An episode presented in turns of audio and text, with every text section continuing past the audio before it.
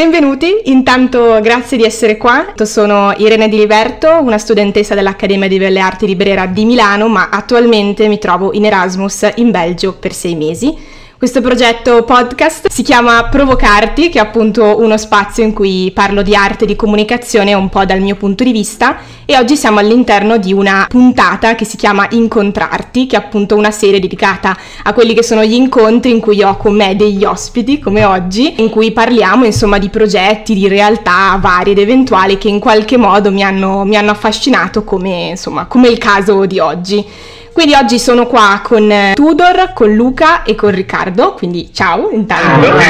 Buon pomeriggio. E loro sono una bella parte del team di, di Wanderlust Vision e appunto oggi parleremo di quello che è il loro progetto, soprattutto col focus legato un po' al dietro le quinte perché spessissimo capita che quando ci sono progetti creativi la gente vede soltanto una piccola parte per vedere un po' il progetto finito o comunque quello che esce, ma non si sa cosa c'è dietro invece io sono sempre stata affascinata da questo. Quindi non c'è niente di impostato e insomma raccontatemi un po' chi siete, che cosa fate e che cos'è Wanderlust. Domanda semplice insomma per partire. Vi lascio la parola. No, per no, il, ca- il, capo deve fare lui. Ecco, il capo. eh, anche questa roba del capo. In, in, realtà il progetto Wanderlust è nato completamente a, a caso. So che eh, è un cliché che, che tutti dicano... No, no, è nato per... Sei io, io, sono Tudor Laurini, di base eh, appunto ho iniziato con la musica e in parallelo su YouTube ho iniziato nel 2010-2012 a portare dei video dove raccontavo un po' la mia vita e un po' alcune cose legate alle prime canzoni che facevo e altro. Quindi in questi ultimi anni alla fine quello che ho fatto è stato portare avanti questo progetto su YouTube, sul canale Klaus, dove appunto ho raccontato la mia vita e da un paio di anni a questa parte, specialmente dall'ultimo, da giugno dell'anno scorso, ho iniziato questo progetto qua a Wanderlust. L'ho iniziato perché in realtà eh, ci siamo iniziati a strutturare. Il progetto Wanderlust era nato con l'intento di iniziare a creare degli eventi e, e, e iniziare a rilasciare le mie canzoni in modo indipendente perché ero appena tornato da un tour estivo europeo che, che, era stato molto bello, che era stato anche un po' il mio sogno, però una volta fatto avevo capito che non era quello dove volevo andare a parare perché fino al 2019 ero convinto che la mia strada sarebbe stata quella di fare le canzoni, farle uscire e poi d'estate andare a fare i tour, i DJ set, le cose, che era un po' quello che ho sempre visto dai miei idoli, no? che sono cresciuto con, diversi, con diverse persone che seguivo che appartenevano a questo mondo qua e quindi sono cresciuto con quel, con quel sogno lì. Ero riuscito, sono riuscito eh, a, a realizzarlo in una piccola parte, però nel farlo ho capito che non era la cosa che veramente volevo, comunque quello, che, quello al quale aspiravo perché bello sì, serate, musica, non dormire tutte le notti, però no, preferisco stare più dietro la parte dei contenuti, delle canzoni e di tutto quello che gira intorno e poi fare meno eventi dedicandogli più valore e dandogli un senso, quindi piuttosto andare a fare di nuovo il tour in giro per i locali piuttosto dico anziché fare 20 dati. Quindi non il tour classico, insomma, quello a cui siamo un po' abituati. Quindi ero partito con l'idea di farne magari, anziché fare 20 tappe in un'estate, farne 2-3 però fatte belle, in posti importanti, cercando di dare un senso a questa cosa qua, quindi cercando anche di, di creare un ponte tra quella che è la mia community, che è una community di ragazzi, di giovani che sono interessati a varie cose, però non, non c'è troppa cultura, un po' legata all'età, un po' anche al, al, mon, al mondo che stiamo vivendo e, e, quindi l'intento era quello, riuscire a creare un po' questo ponte con le istituzioni, quindi con, con i musei, con, anche con i parchi naturali che abbiamo in questo paese, per riuscire a portare lì degli eventi, per quindi unire un po' le, le due cose. Ho scelto l'anno peggiore per iniziare a fare queste cose perché avevo iniziato questo progetto, ho iniziato questo progetto un po' da solo, un po' con qualche amico nel mese di, di gennaio dell'anno scorso, ripeto, hanno azzeccato però poi da lì, dal momento di pausa, ho capito realmente quello che questa cosa poteva essere e con una serie di coincidenze, di fortune e sfortune, siamo riusciti a concretizzare effettivamente il primo evento Wanderlust. Tra l'altro, curiosità, quando ho iniziato a ragionare su quello che voleva essere il format, eh, il mio punto di arrivo, quindi il mio obiettivo, quando stavo ipotizzando le prime location, le prime cose, era questo format sarà finito quando riusciremo a creare un evento, a fare un evento al Museo del Novecento. Quindi quello era l'obiettivo di partenza, d'arrivo, eccetera. Ma infatti questa cosa del Museo del Novecento è una delle prime volte anche che ho visto un po' più concretamente quello che era il progetto Vanderlust, che appunto io in un certo senso ti conoscevo già per via di YouTube, insomma, vedevo i tuoi video, quindi sapevo che esistevi, cosa facevi, di cosa ti occupavi e soprattutto il tuo modo di parlare anche col pubblico e con i giovani soprattutto, ma non solo giovani in realtà, perché hai anche un pubblico abbastanza ampio. E ovviamente io studiando arte, eh, in realtà non dal punto di vista di beni culturali, ma dall'altra parte, vedendo appunto una realtà come la tua, anche giovane che stava all'interno del museo, di un museo come quello del Novecento, poi anche nella mia città ovviamente, già mi ha attirato subito perché mi dava l'idea di un qualcosa che potesse raccontare l'arte ma proprio da un altro punto di vista, non col classico cliché che l'arte da un altro punto di vista, insomma, ne abbiamo piene le scatole, invece mi sembrava vivere l'arte in un altro modo ancora, proprio dall'interno, lasciando dedicare un po' del tempo, ma perché quando ragionavo un po' a quello che stavate facendo, quello che state facendo, pensavo al fatto che la musica ha mh, um, un tempo, perché può durare un brano di tre minuti come i DJ set che hanno la capacità di durare anche una serie di, di, di tempo molto lungo. E questo obbligava in un certo senso a restare, a stazionare all'interno di uno spazio. E il fatto che voi avete scelto di stazionare con la musica all'interno di un museo è molto interessante oggi visto che c'è un, qualcosa di sempre tanto in movimento, che cambia subito, tutto veloce, ok, scrolliamo, andiamo veloce, mentre questo modo faceva sì che ci fosse un, una stazione, in un certo senso, no? stare lì, c'è una stazione, poi anche treno, mi sembrava legato col viaggio, mi sembrava abbastanza bella come, come immagine, quindi ero davvero curiosissima di sentirvi parlare un po' di questa correlazione tra musica e, e cultura, poi parlando più in ampio spettro. Sì, lì diciamo che l'intento è quello di, di riuscire a, a creare nelle persone un interesse e riuscire a dedicargli quei 60 minuti per una cosa. Ormai appunto come hai detto te viviamo in un momento in cui, in un'epoca in cui il tutto va veramente a una velocità impressionante, il che ha dei pro ma anche dei contro, perché magari nell'andare a ragionare su un discorso magari più artistico, più culturale, non si può avere la presunzione di dire vabbè in 5 minuti vedo il museo e via, quindi anche lì abbiamo creato un contenuto che tanto doveva interessare alle persone che di base abbiano l'interesse per la musica e quindi che erano già che, sa- che, sanno già un po' quelli che sono le tempistiche di un set. Dal punto di vista di marketing eccetera logico è che avrebbe avuto più senso farlo di 20 minuti 30 minuti quindi concentrare il tutto per fargli fare più audience. Però vai in quel target più pop che non apprezza né il discorso arte né il discorso musica perché uno che passa dalla musica un discorso di 20 minuti non te lo sente perché dice 20 minuti sono quattro canzoni non perdo tempo per sentirmi una cosa così. La stessa cosa qualcuno del museo, nessuno interessa vedere un afternoon del museo, quindi quello che abbiamo creato lì era un, un racconto, una sorta di tour virtuale in un momento in cui non si poteva andare ai musei.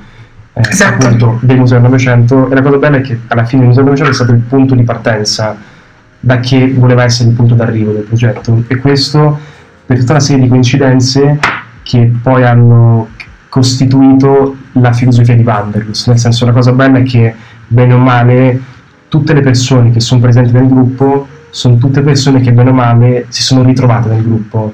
Quindi io ho chiesto una volta forse nei mesi scorsi, tipo avevo aperto delle posizioni per, per le cose che ci mancavano, però l'ho subito chiuso perché eh, era una cosa che non volevo, cioè ho visto le email, ho detto bello, bellissimo, però non deve essere questo qua il modo in cui le persone entrano nel progetto, perché ad esempio Luca è entrato nel progetto da completamente a caso e completamente per sbaglio, l'ho tirato in mezzo perché eh, e questo è anche il bello del, del, del provare a fare cose, del, del, buttarsi e del cercare di continuo di creare situazioni, perché io ehm, avevo lavorato in quei mesi con il Comune di Milano per quanto riguarda un'attività legata alla food policy, dove davamo una mano durante il Covid per la distribuzione alimentare. In quei mesi mi avevano contattato anche il Comune di, sempre di Milano per, per la parte turistica, per la parte culturale chiedendomi una mano sul realizzare qualche contenuto per la ripartenza dei musei post-Covid. Io avevo questo progetto, ho detto, cavolo, perfetto, adesso ho anche la possibilità di chiedere anche qualche, qualche, location importante e chiesi il Museo del Novecento, però mi hanno fatto capire che era una macchina che era da attivare e che ci sarebbe voluto tempo. Però gasato dall'idea che non hanno detto di no, hanno detto guarda ci vuole tempo, ho detto perfetto, si fa. Dopo due giorni è successa la coincidenza che mi scrissero questa cosa, vabbè, mi hanno scritto ragazzi delle frecce tricolori, o comunque ho, mm-hmm. ho saputo che eh, sarebbero passate le frecce e, e quindi volevo incastrare, l'ho saputo due giorni prima praticamente del volo, e quindi ho cercato di incastrare il DJ set direttamente per il giorno in cui sarebbe stato il volo perché ho pensato che figata sarebbe se a fine set passassero anche le frecce e lì ho messo una storia su Instagram dove eh, convinto un po' del fatto che con, con, i due numeri che ho su Instagram potevo arrivare a tante persone ho detto senti ho, ho una cosa da Swinot proviamoci tanto non mi costa nulla. E quindi ho chiesto se c'era qualcuno che aveva qualche amico che a sua volta conosceva qualcuno che lavorava dentro il museo del Novecento perché ho pensato io ho il ponte con il comune non ho quello del museo se trovo anche quello del museo velocizzo un sacco i tempi. Sicché una, una ragazza mi aveva risposto dicendo guarda c'è un amico Luca Ricci che ha lavorato per, per, loro. Che no, scrivo? cioè non, è mio, non mi è andata così cioè più o meno sì. Ok questo è il mio lato non so dal tuo lato no, il giro che c'è è stato. è successo che tu hai messo la storia. Sì. Io in quel momento lì, cioè ti seguivo su YouTube ma non su Instagram, quindi la storia non l'avevo vista. Okay. La mia amica che sapeva che io stavo collaborando col museo ti seguiva, super fan, salutiamo anche Cristiana che è grazie che anche, a lei. Anche lei è un piccolo grande tassello di esatto, questo mosaico. Sì. Esatto, eh, che mi scrive, mi manda la storia e io dico vabbè gli rispondo alla storia. Rispondo alla storia di Tudor e intanto mi scrive un altro amico che è Ian Ah, esatto. Che salutiamo anche. Che salutiamo anche. Collegamenti su collegamenti. intanto scrive a lui che io gli avevo scritto, quindi un intreccio di cose. E quindi io ho detto no, ma non mi ha scritto questo. Vedo il profilo, due foto, ho detto no, dai, ho pensato Sì, questo sì, è il sì. classico fan che mi scrive per avere la risposta senza Ok. aiutare, perché poi io ho pensato adesso gli rispondo, poi lui mi dirà oh grande Klaus, bella, no, non è vero, volevo solo salutarti.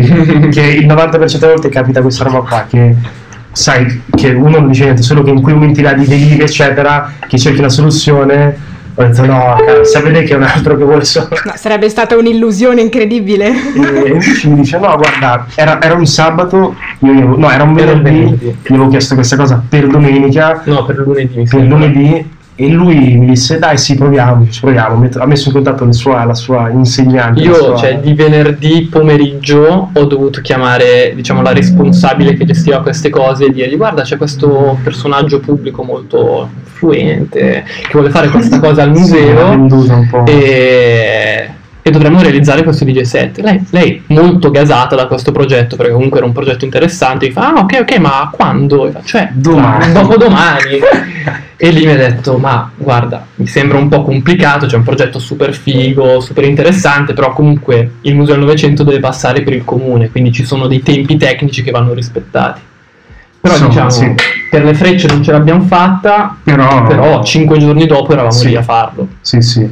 E, um, e quindi e lì, è dove, e lì è il momento in cui è nato il team Wanderlust, perché ero da solo, meno male, e quindi lì Luca ha visto un po' come siamo mossi, eravamo tre disgraziati a fare il video, a montare il tavolo e tutto, però nel complesso quello che è uscito fuori è uscito di una qualità molto molto alta, quindi eh, lui anche stava lavorando a progetti simili, e siamo detti vabbè, se, se ci interessa, se ci va, se ti va, capiamo come, come fare queste cose poi insieme, perché è partita comunque insieme e quindi da lì siamo partiti. E, e mano a mano, sempre bene o male nello stesso modo, sono unite anche le altre persone, tutti, tutti i ragazzi un po' del team, chi nella parte design, chi nella parte eh, product e Riccardo uguale, si è unito perché era amico di, di Lorenzo, no, di Alessandro e si è ritrovato per sbaglio una volta a darci la mano a chiudere le scatole perché eravamo, eravamo nel delirio e, e ognuno stava portando un amico al quale avevamo chiesto il favore di darci una mano per, per chiudere dei pacchi perché comunque per adesso stiamo facendo tutte le cose noi qua in ufficio.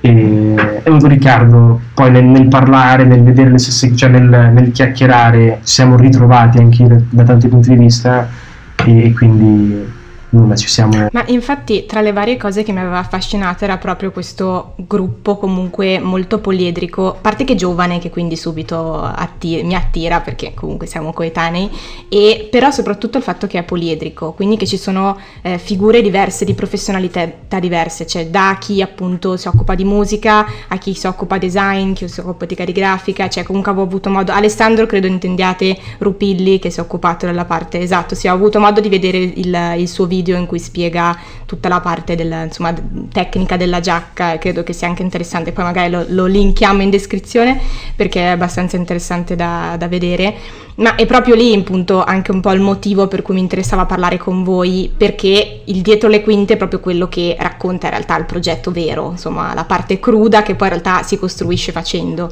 Quindi anche per questo che mi interessava sapere un po' come è nato tutto, perché tra le varie foto che ho visto girare su, sui vostri social, forse più il tuo Tudor, c'è un po' il tuo muro, suppongo, della tua stanza con tutte le varie foto. Ecco, quella lì è la classica cosa che insomma chi si occupa di arte, di creatività ha ben presente gente, anzi è quasi forse il triplo di solito, che riempie tutta la casa, tutta la stanza, mi sono detto ok, io voglio partire da lì per parlare con loro, anche perché poi insomma siete partiti anche da un'opera d'arte, quindi mi interessava un po' capire quali erano stati tutti i, vo- i vostri ragionamenti per poi arrivare a-, a, capire, a costruire, anche se poi anche co- un po' sempre in costruzione, credo quella che è anche l'identità visiva di un progetto grosso e anche ambizioso come il vostro. Lì c'è stato un po' uno scontro, infatti racconto un po' anche lì il bello dal mio punto di vista che alla fine per me è stata una cosa bellissima di essere aperti un po' con la mente e un po' anche nel dar fiducia. Io ho lavorato, considera, fino all'anno scorso sempre da solo, circondato da colleghi che lavoravano in aziende o comunque con delle aziende a fianco, ho sempre visto un po' quelli che sono i ruoli canonici eh, del team composto da queste persone qua per la parte più youtuber, quindi più la parte content creator. E e, e, sono sempre stata una persona curiosa, quindi ho sempre cercato di ricoprire quei ruoli e nel corso anni sono riuscito, quindi ho cercato di ricoprire un po' tutte le varie cose per cercare di fare tutto da solo. In questo progetto qua, che è molto più grosso rispetto al progetto Klaus, eh, ho avuto un, un, esame di consapevolezza cui mi sono detto ok, da solo tutto quanto non lo posso fare, anche perché non lo so fare, e quindi per quanto inizialmente ero partito con delle grafiche fatte da me, con un'idea fatta da me, eccetera, quando ho incontrato Luca ho incontrato un muro che diceva questa roba qua è un po' amatoriale e, cioè, e a livello di concetto era super figo a livello di concetto era bellissimo a livello di messa in pratica meno perché era un po' era da uno che sa le cose ma non è uno che ha fatto quello quindi insomma tu avevi cominciato con la grafica che ricordo con la macchia rossa, era sia rossa che esatto, che bianca, ricordo il vecchio adesivo che girava qualche tempo fa sui social, che però poi il punto si è trasformato, insomma è arrivato Luca Gambatesa a dirti cosa? La cosa qual è stata? Quella macchia lì verrà sempre ricordata e identificata come la macchia di Rorschach, quindi non la si può smuovere, la puoi fare in mille modi diversi ma non diventerà mai ah ok il logo di Wanderlust. Rimarrà la macchia di Rorschach la macchia di, che usano gli psicologi e altro. Quindi tutte le volte che raccontavo le cose ah beh la macchia di Rorschach dicevo sì quello è il nostro logo. Ah ok ma quale disegno quale tavola prende? Detto, no l'abbiamo fatto noi abbiamo fatto 10 tavole abbiamo scelto la più bellina eccetera.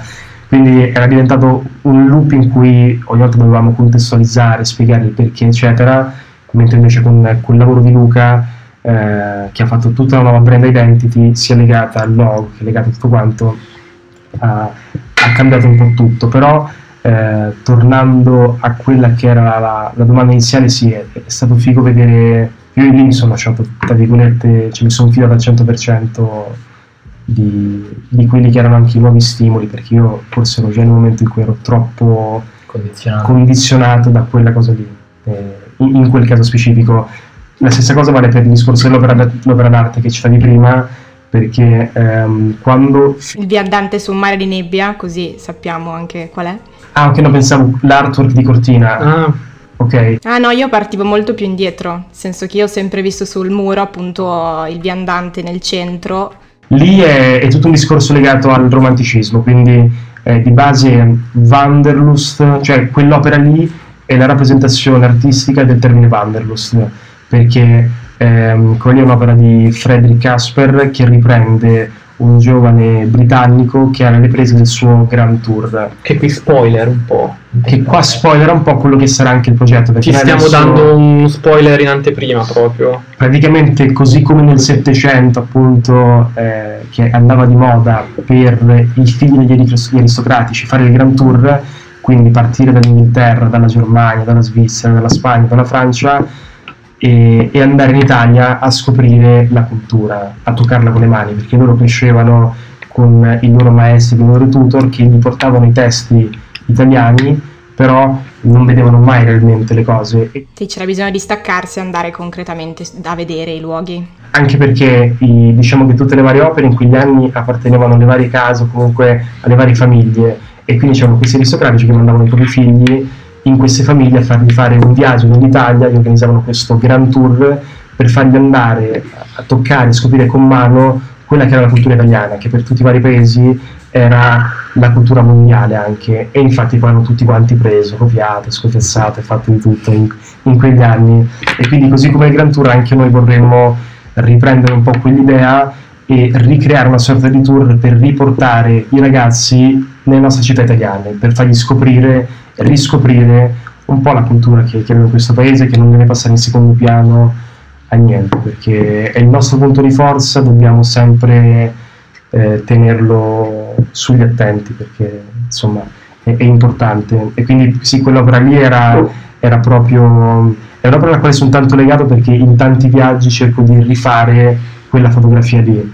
L'ho rifatta in Islanda, l'ho rifatta anche un paio di volte nei Dolomiti e, quindi è molto suggestiva. E quindi è un qualcosa che, che, torna e che poi rimane, ma io devo dire anche legato alla mia esperienza di progetti, spesso capita che ci siano degli input in qualche modo che, che, rimangono lì, non si sa per quale motivo, poi a un certo punto tornano e magari diventano l'avvio di un progetto piccolo, grande. Eh, ne parlavo qualche tempo fa anche su, su, Instagram con un mio progetto che mi è capitato di un, far vedere un bozzetto che avevo fatto quasi per caso, che poi è diventato in realtà l'avvio di un, di un progetto che continuo a portare avanti, quindi era, era interessante avere un po' idea a livello visivo di quello che è stato un po' l'avvio di tutto. Ma infatti adesso se vuoi Luca ti ascolto per sapere un po' com'è andata tutto il prendere in mano un qualcosa, comunque un'idea solida alla fine da parte di Tudor, perché comunque aveva una buona idea direi, ma poi dal tuo lato appunto comunque di, di grafico, designer, insomma come si prende un po' in mano un qualcosa che ha già in parte una sua identità ma che va anche ricostruita e fatta insomma crescere ancora, ancora di più. Ovviamente Riccardo, anche tu parte del team sentiti liberissimo di intervenire ovviamente. No, allora è stata una bella challenge perché appunto comunque c'era già un'idea di sotto, cioè di fondo e... Fighissimo. Fighi... No, no, è vero, ma cioè super figa e quindi... No, cioè è sempre complicato cambiare qualcosa che c'è già, quindi capisco comunque Tudor che dopo che magari era affezionato a quella macchia, affezionato a quel quadro, affezionato a quella roba, dice vabbè adesso arriva sto qua che conosco da due settimane, mi dice che non funziona niente, quindi capisco da quella parte lì. Dalla mia parte invece ho diciamo, preso i concetti che appunto mi aveva spiegato Tudor, ho studiato un po' tutta la simbologia topografica e tutte le varie coordinate e eh, in realtà ho cercato solo di svecchiare un po' quello che, che esisteva già perché era diciamo molto, molto basico come, come realizzazione, come concetto molto figo, come realizzazione. si tratta... Adesso parte la design. Esatto. La dovrò, dovrò, raccontarla visto che non c'è il video nel caso. La lotta più grande di tutte, che a volte c'è ancora, non so se per scherzo o, o forse no, è il font che prima c'era come logo. Aia. Non vorrei dirlo perché era devastante, sì. Dopo magari c'è gente che ci insulta, quindi eh, prima c'era un font che era devastante. Vabbè. Dici quale, vogliamo sapere il nome? No, vabbè, è, è un Gotham che è comunque un font che per le presentazioni di PowerPoint ci, ci sta. Devastante. Devastante. Devi, devastante di usare con te. Quindi... Era, è tra le opzioni di Word Art, ci stai dicendo? Bravissima, bravissima, era lì. Quindi ci sta, però volevamo dare un qualcosa di un po' più serioso, un po' più di accattivante, quindi abbiamo cambiato un po' tutta quella parte di eh, tipografica e anche un po' appunto questa macchia che si è trasformata nella stella, che è un simbolo molto riconoscibile, molto semplice e io sono del parere che le, cose semplici, minimale e comunque il meno è sempre meglio, quindi togliere è più difficile di mettere a volte. Sì, diciamo che la stella è quel riconoscibile che però non è lo stesso riconoscibile della macchia, che però esatto. è un altro senso. Esattamente, quindi... Che poi è anche molto riconoscibile legato al discorso del, del viaggio. Esatto, c'è un po' la stella chi guida i viaggiatori. Guida... Da seguire. E poi oltretutto la D di Wonderlust che ha sopra la stella sì. il carro minore con sopra la stella polare. Ah, questa... Ma sei sentito questa l'abbiamo scoperta di recente? Esatto, ed è per Quando è che l'hai scoperta questa cosa? Questo è uno scoop anche per me, non lo sapevo neanche io. Ma neanche io lo sapevo. Ma questo qua... Vabbè, è una, è una nuova cosa, insomma, e guarda che i creativi se ne tirano sempre fuori una è che tipo noi avevamo iniziato a fare un brand book all'inizio che poi abbiamo lasciato lì perché la cosa bella è che stiamo ancora, cioè l'identità di Wonderlust è ancora molto dinamica e si sta creando, cioè il brand book non potevamo È farlo vero, troppo- è che non l'hai ancora fatta e sono state scuse. Io rispetto le scadenze, a differenza di qualcun altro. Troppe pause. E quindi è molto interessante questa parte qui che appunto si stanno creando anche tante ramificazioni dentro Wonderlust, quindi c'è Wonderlust Vision, Wonderlust Studio e ognuna sta diciamo creando un'identità a sé che comunque comunica bene con tutte le altre. E questa è una cosa secondo me super interessante e che magari tra qualche mese o magari qualche anno troverà un suo Quindi all'interno di Wanderlust diciamo che ci sono come più settori che però continuano a comunicare insieme in un certo senso. Quindi da una parte la musica, cioè da una parte no, ma sempre alla base mi viene da dire forse, no?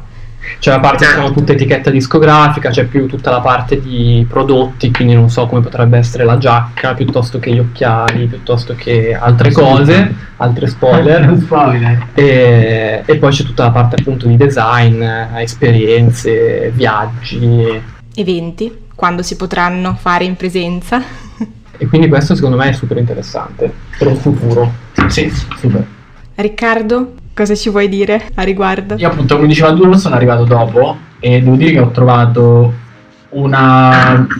mm, La cosa bella secondo me di tutte queste anime di, cui, di cui abbiamo parlato mm, parte proprio da un po' dalla filosofia di Wanderos, cioè anche scoprire noi nel mentre ci poniamo davanti a nuovi obiettivi come fosse un viaggio diciamo concettuale, il modo in cui si parlano le diverse, le diverse realtà, un po' come andiamo in giro per le diverse città e attraverso la musica facciamo, cerchiamo di dar voce alle diverse, anche a diversi aspetti artistici, culturali. Allo stesso modo è un viaggio tra le varie discipline proprio a partire da, da noi stessi, anche a- dal punto di vista proprio creativo.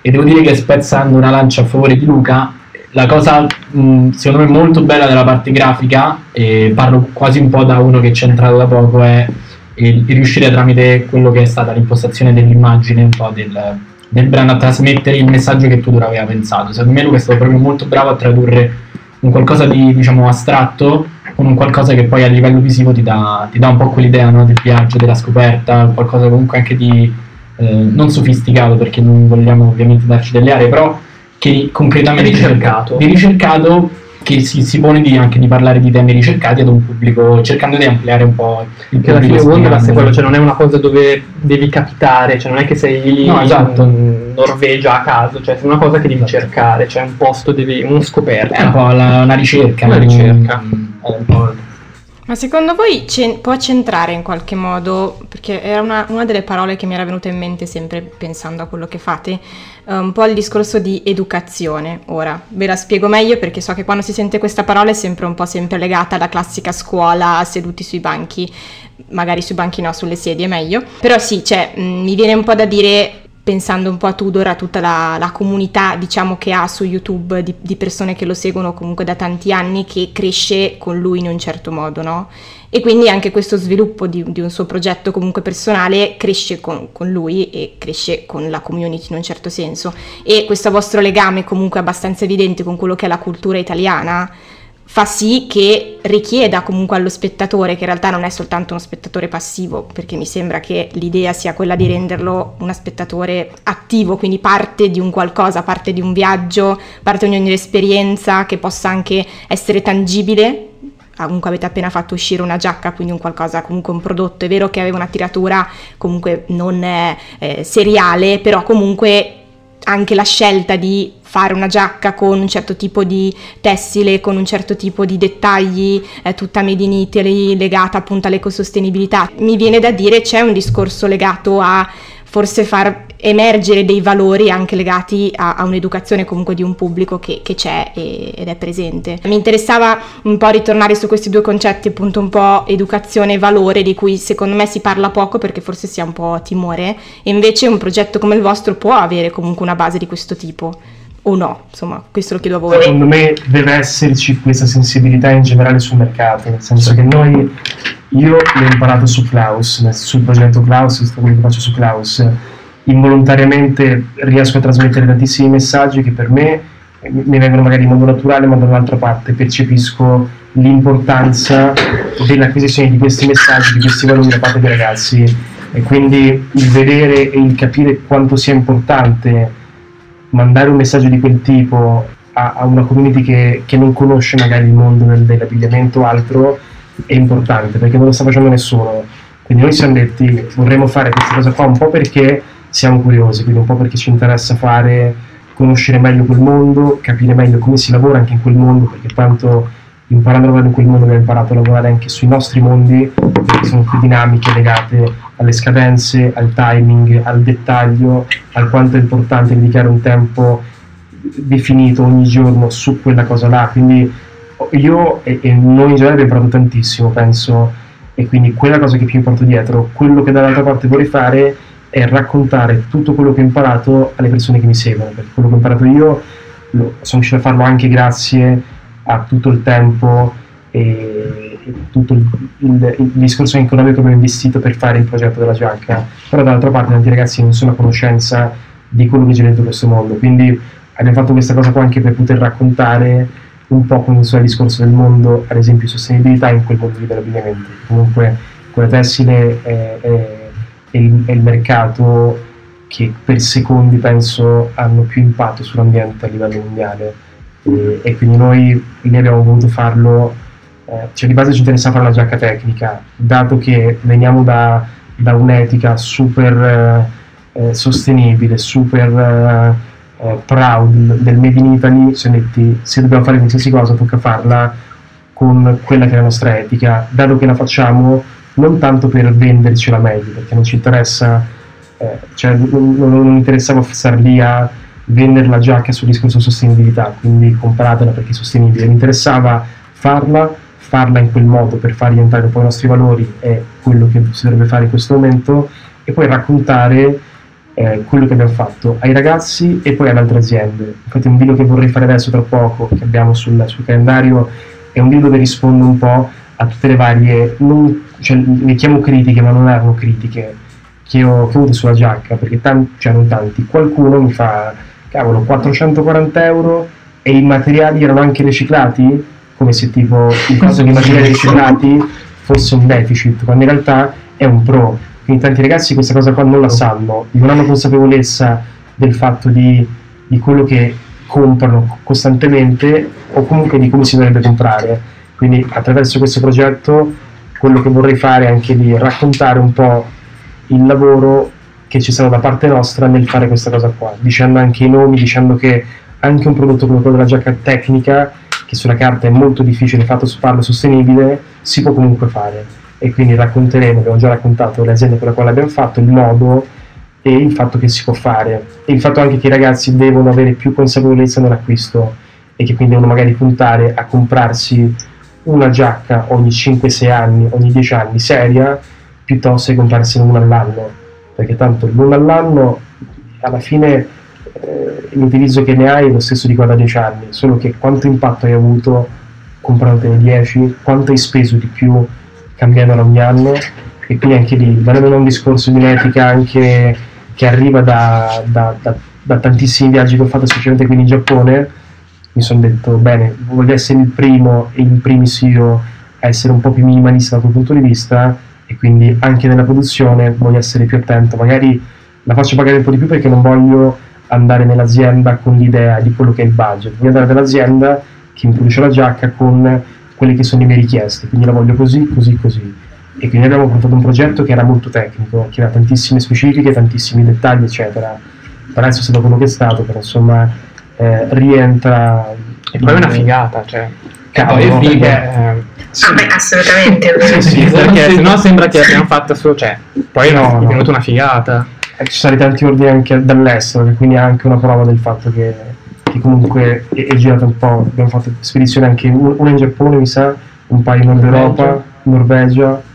Quindi ha girato anche tanto su tutte le piattaforme legate al mondo tecnico, outdoor e, e abbigliamento comunque professionale, certo. Ma questa cosa secondo me è un po' del raccontare facendo, è quella che anche vedo oggi che funziona molto. Anche quando tu prima dicevi, no, questa cosa qua mi affascinava, mi incuriosiva, ho provato a vedere un po' sulla mia pelle come funzionava, ad esempio le varie industrie tessili, come funzionano, come non funzionano una cosa che mi ha affascinato e poi in qualche modo ho cercato di renderla concreta, poi ovviamente con un lavoro lungo anche di squadra ovviamente, però poi di renderla un qualcosa di tangibile, no? Che quindi è un po' questo secondo me che funziona abbastanza, cioè portare i giovani a vedere un qualcosa che poi effettivamente eh, esiste, no? perché non è soltanto la lezione, per quello dicevo, non educazione in senso standard, no? della, le- della, lezione scritta o solo ascoltata frontale, ma un qualcosa poi di, di, partecipato in un certo senso, quindi questo secondo me un po' rientra. E poi la parte un po' collegata un po' a quello che diceva tu, perché stavi dicendo tu, alla fine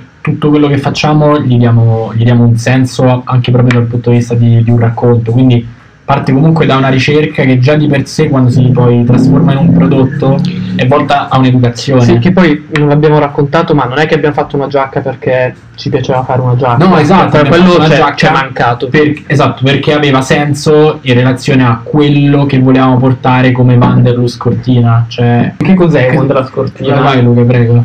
Allora, abbiamo fatto questo appunto evento, il terzo nostro evento a Cortina appunto. Il primo l'abbiamo fatto al Museo del Novecento, il secondo a Palazzo Te di Mantova e il terzo appunto a Cortina in concomitanza ai mondiali di sci a Cortina appunto e in collaborazione con Audi abbiamo fatto il DJ set appunto lì a Fiames che è dove c'è il, il centro Audi e per questo evento cosa abbiamo fatto? Abbiamo realizzato questa box dove all'interno c'era il vinile della traccia che ha prodotto Tudor, che appunto si chiama Cortina, che era la colonna sonora dei mondiali, e la giacca, una tote bag e altri diciamo gadget che ti arrivavano.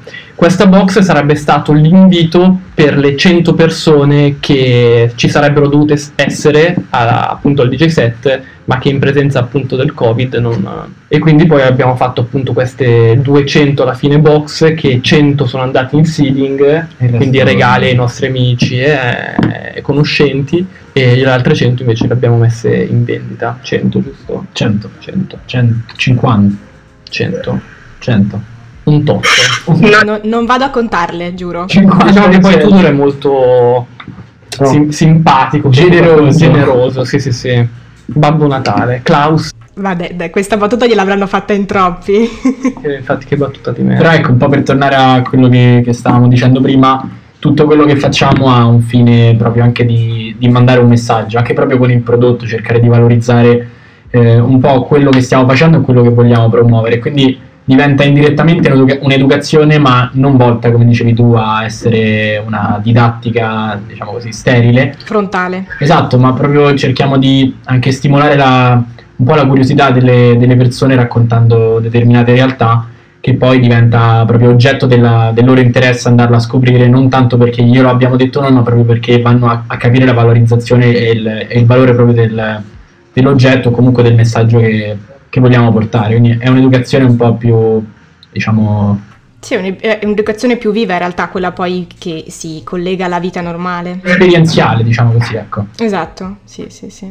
Eh, tra l'altro legandomi un po' alla parola esperienza, un altro dei motivi un po' per cui ero interessata insomma, a sentirvi parlare, oggi vedo tanto, soprattutto proprio fra i giovani, fra di noi, il fatto che si lavori spesso appunto in, in, gruppo, cioè si tende a cercare di lavorare in gruppo, anche se non è un qualcosa di semplice ovviamente, perché ci si scanna e tutto quanto, è tutto nella norma credo, però quanto in questo lavorare in gruppo c'è di parte di professionalità inteso di io sono un grafico, ad esempio, e quanto entra invece il gioco, quello che è la vostra parte invece caratteriale. Questo è un po' quello che, che mi chiedevo, perché spesso, ad esempio, quando si studiano, quando si studia arte, no? si studia il dipinto e poi si studia la vita in dipende poi quanto in maniera approfondita del, dell'autore, ma di solito di più si studia la descrizione dell'opera, no? Mentre a me è sempre interessato di più portare la vita anche del, dell'autore, perché è vero, c'è il, c'è il, dipinto di cui possiamo parlare per ore, di cui ci sono anche tantissime speculazioni assurde di collegamenti che magari non esistono neanche, però poi in realtà dentro quel quadro tendenzialmente c'è l'esperienza di vita reale del, dell'autore, no? E quindi anche per questo mi chiedevo quanto in questo vostro lavorare di gruppo, di tutte le persone che comunque concorrono un po' in quello che fate, dai videomaker ai designer, ai quelli che si occupano di musica invece, quanto entra in questo vostro progetto la parte di esperienza vostra personale, oltre che quella professionale? Complicata questa. Vado io? Vai, vai. Guarda, io faccio una parentesi perché alla fine, eh, alla fine la, la cosa è questa, come detto all'inizio, il, il fatto di come ci siamo creati, cioè di come si è unito il team non è stato in base al dire ok, l'azienda deve essere fatta così, serve questa persona, ok, troviamo, eccetera. Quindi è stata una cosa molto organica ed è stata una cosa molto anche che è avvenuta da sola, quindi quella di trovarci. Quindi dal punto di vista di esperienze, ti dico, non è l'anno purtroppo incredibile questo per, eh, per poter fare queste cose qua. L'abbiamo fatto uno in passato che era quest'autunno che siamo andati 3-4 giorni insieme, sia la parte design che la parte musica, abbiamo preso una casa al lago e l'abbiamo fatta diventare il nostro studio. È stato bellissimo Certo. perché è stato modo di fare team building eh, experience, però nella maggior parte dei casi quello che stiamo facendo adesso è, è viverci un po' insieme le, le varie tappe diciamo, del percorso che sono andare a, a fare gli appuntamenti di lavoro, che è andare a, a incontrare o a vedere uno studio, eccetera, e quindi fare un po' tutte queste cose qua assieme. E, e oltre a quello c'è insomma il lavoro di gruppo, il team building, teamwork, insomma, però di, cioè perché parlando- pensando di experience penso logicamente al, al- alle experience vere, quindi tipo viaggi, cose.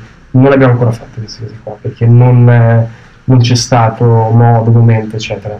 Po- Potevamo, però non ci andava ancora di, di farlo, perché tanto è il momento in cui si deve stare a casa, si deve stare, insomma, buoni.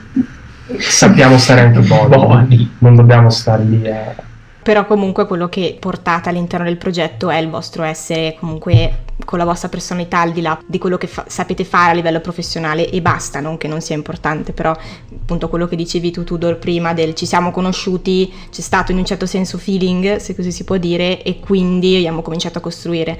Questo mi interessava proprio perché comunque tra le persone anche che ci ascoltano ci sono anche tanti, tanti giovani che, che lavorano, barra studiano in vari ambiti del mondo creativo e io adesso perlomeno sento tanto questo, questo desiderio anche di lavorare in gruppo, ma perché la vedo una cosa molto più mh, funzionale, è una parola brutta, No, è che è, è una scelta furba secondo me perché io ripensando un po' appunto al discorso che ti facevo del fatto che io per orgoglio eccetera volevo fare tutte le cose da solo.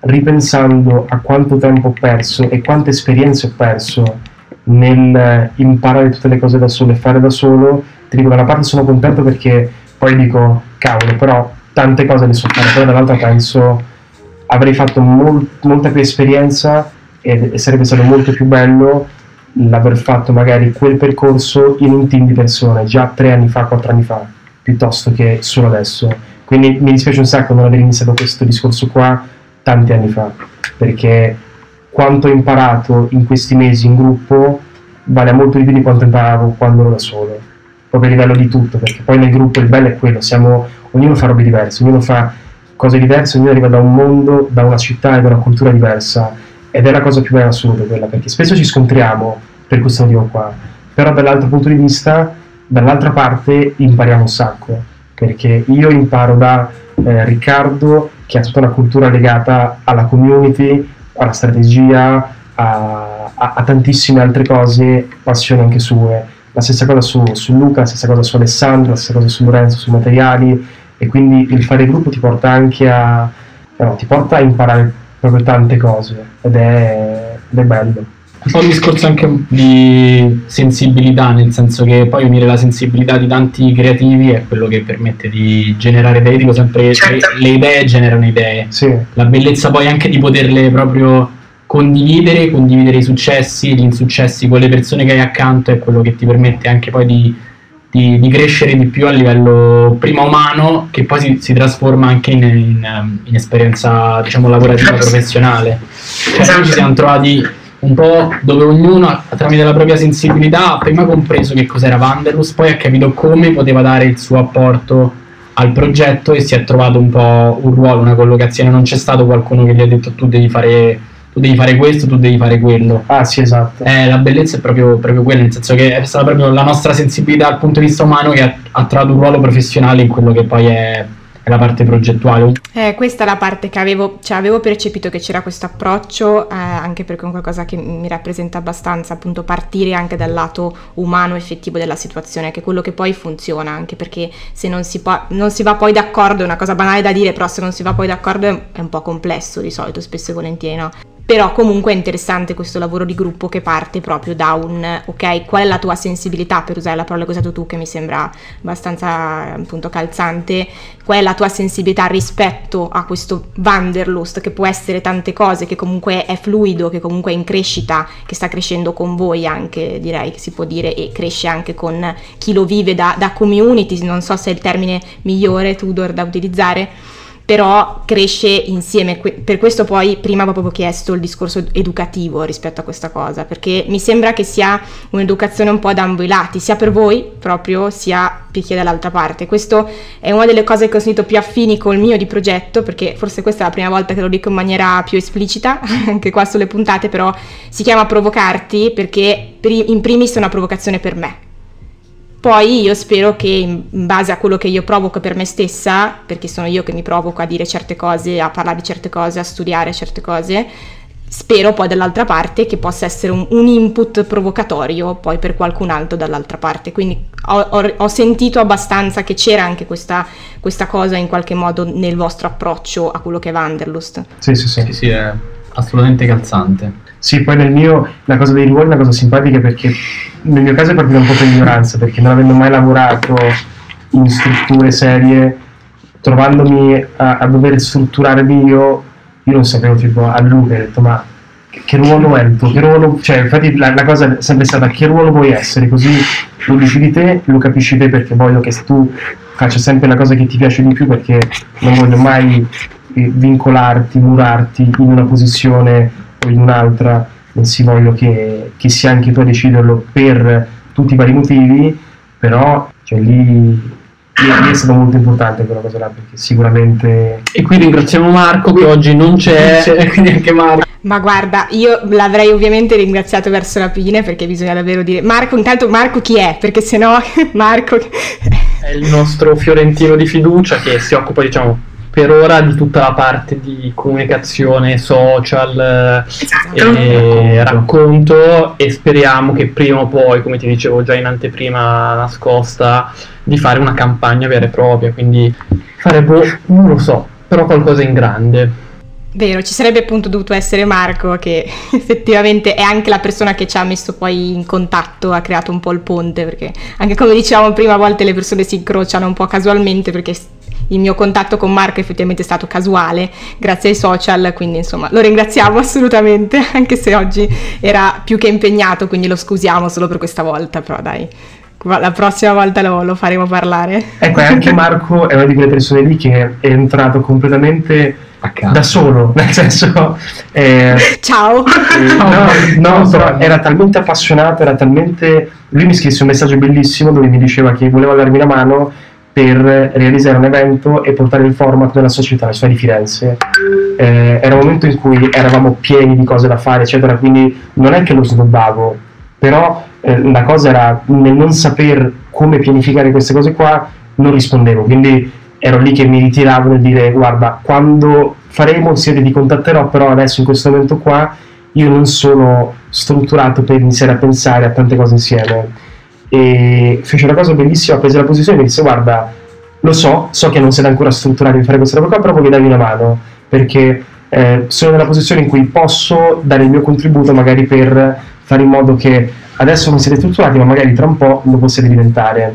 E mi disse io settimana prossima ho un appuntamento a, a, a Milano, vogliamo incontrarci? Io ho detto certo, volentieri, anche perché non potevo scendere. Insomma mi scrive quando era a Milano, la mattina mi fa io sarei a Milano, quando vogliamo vederci? Gli ho detto guarda dimmi tu in base al tuo appuntamento di lavoro che avevi quando, quando lo finisci così poi appena lo finisci prendiamo un caffè e via. Mi fa no la scusa del lavoro è una cazzata era solo un motivo per convincerti che volevo venire a Milano. E quindi è, è... grande Marco. Cavolo.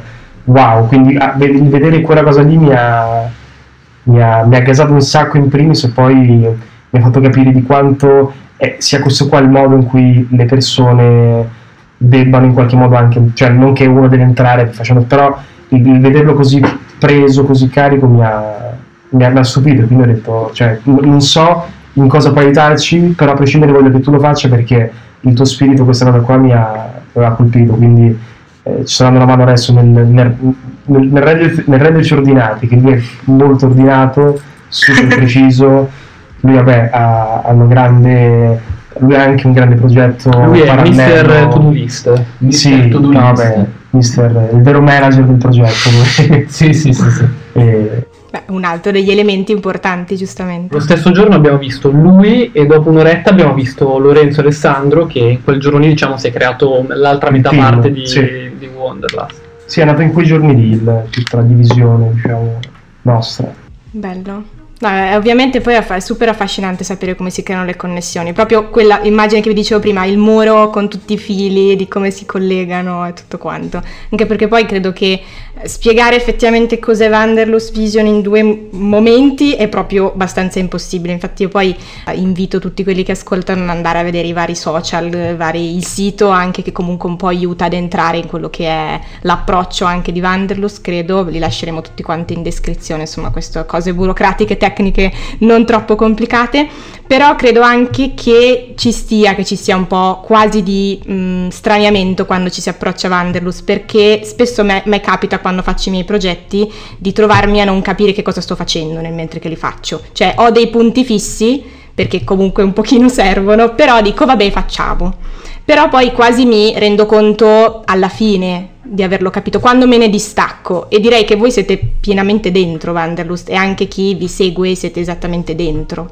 Quindi capire esattamente che cos'è credo sia anche complesso, quindi eh, a chi ci sta ascoltando, se non è chiarissimo, promesso che se iniziate a seguirli, iniziate a osservare, ascoltare, insomma, con, con, eh, pazienza, perché credo che ci voglia anche il tempo, il tempo giusto, eh, credo che poi inizierà a diventare tutto, tutto chiaro costruendolo. Poi magari chissà, ci ritroviamo qua tra un anno e mi raccontate di nuovo che cos'è Wanderlust. Esatto. Come è finito Wonderland? costoso. No, dai, Eh, però sì, chissà, magari si costruisce qualcosa di diverso tra un anno e boh, vedremo. Vedremo. Quindi ci lasciamo con questo vedremo, direi, che lascia un po' di suspense. Va bene, allora io vi ringrazio, io appunto ricordo a chi ci ascolta che poi ci saranno tutti i vari link per trovare tutti quanti le persone appunto che fanno parte del gruppo di, di Wanderlust, tutti i vari social, sito, tutto quanto, insomma. Io mi trovate come Irene.diliberto su Instagram e vi ringrazio, questo spazio è provocarti e ci sentiamo lunedì prossimo sempre dalle 7 su tutte le piattaforme. Grazie.